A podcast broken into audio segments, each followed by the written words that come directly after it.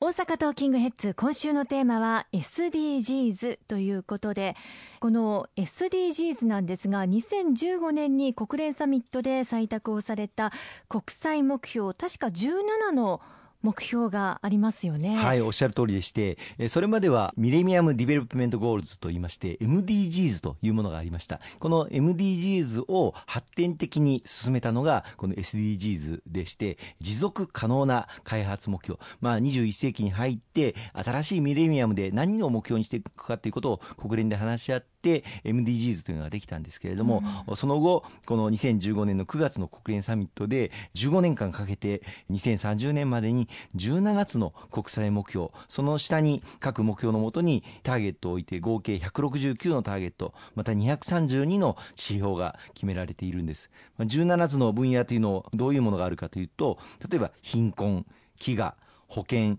教育、ジェンダー、水衛生、エネルギー、成長雇用、イノベーション、不平等、都市、生産消費、気候変動、海洋資源、陸上資源、平和、実施手段、これが17つ今ずっと述べましたけれども、その例えば1番目である貧困でいうと、この世界中から貧困をなくしていく、あるいは2番目の飢餓でいうと飢餓をゼロにしていく、あるいは保健でいうと全ての人たちに健康、それから福祉というものを提供していく、こうしたそれぞれの分野において全世界が一致して取り組み、そして誰一人取り残さない世界というものを作っていく、そのために日本が果たす役割というのは大変多くありまして、今回の G20 サミットでもそうですし、また特にアフリカの諸国との対話の機会でありますTICAD7においては、アフリカでまだまだ貧困や飢餓、あるいは紛争というものが絶えない、そうした状況を是正をしていく、この SDGs を実現をしていく、そのことをアフリカの諸国と一緒になって協力パートナーシップを発揮をしていくということが改めて確認をされたんですね。公明党も党内に SDGs 推進委員会を立ち上げまして、国内外での取り組みを続けてきたということだと思いますが。はい、公明党は以前からこの SDGs 注目をして推進をしてまいりました。特に日本が政府を挙げて国を挙げてこの SDGs を推進する体制を作らなければならない、先ほど言いました通り目標は本当多岐にわたります。貧困や飢餓といったその途上国向けの ODA で対処していくものもあれば、あるいは成長や雇用、イノベーションといった経済成長をどう図っていくかという分野もあります。あるいは水、衛生、環境、エネルギー、気候変動、あるいは資源、紛争解決、こうしたまさに政府を挙げてあらゆる省庁が一体となって取り組んでいかなければならない分野がたくさんありますので、政府を挙げてやる、どっかの省庁に任せるんではなくて、総理が主導して総理がヘッドとなって国に SDGs 推進本部を設置すべきだということを訴えさせていただいたのが公明党のまず最初の取り組みでございました。2015年の9月に国連で採択された後、2016年の5月にこの公明党の提言を受けて安倍総理をヘッドとする SDGs 推進本部が設置されたんですよね。実は G20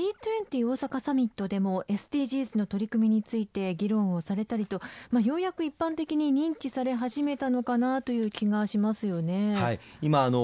自治体でもしっかりとこの SDGs を進めていくべきということを公明党それぞれ地方議員と連携をして訴えさせていただいておりまして、国が総理をヘッドとした推進本部体制を組んでますけれども、自治体にも例えば知事やあるいは市長さんにヘッドになっていただいて、それぞれの自治体で取り組めることもたくさんあります。例えば教育とか、ジェンダー、男女平等とかですね、あるいはエネルギーの分野、成長雇用の分野、あるいは海洋資源、海にプラスチックごみを捨てないよう、投棄をしないようなそういった体制づくりとか、これはまさに自治体を挙げて取り組んでいただく必要があるものもたくさんあります。さらには民間企業のお力をいただいて進めていける、そういう分野もあります。例えば食品ロスの問題、今日本は食品ロスが世界の中でも極めて高いと、要するにまだ食べれるのに捨てて廃棄されている、そういった食品の無駄というものを日本からもなくしていく必要があるというふうに思っています。今年の通常国会でこの食品ロスを削減していく法律、議員立法で公明党を推進させていただいて成立をしましたけれども、この食品ロス削減法の成立を受けて各企業さんでも具体的な、例えばコンビニエンスストアでもこれまでは賞味期限が来ると、そのまま廃棄をしていると、うん、そして賞味期限が来るのは分かっているのに値下げをすることが本部通達でできなかったという事業者さんもいたんですけれども、今後はこの賞味期限が近くなる商品については値下げをして販売をするなどの動きも出てきております。また廃棄をするんではなくて、これを活用いただける事業者さんとマッチングをして、例えば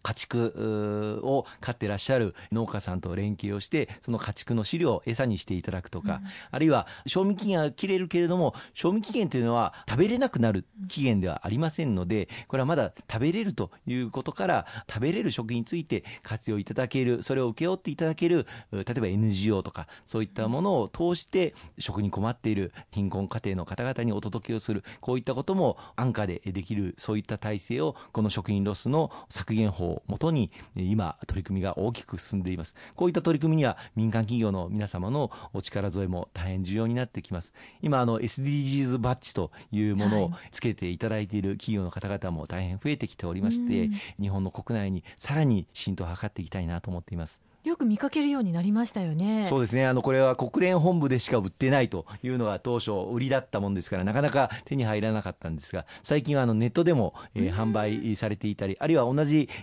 模様のものを了解を取って、許可を取って製造していただいているところも出てきておりますので、少しずつ広がってきてますね。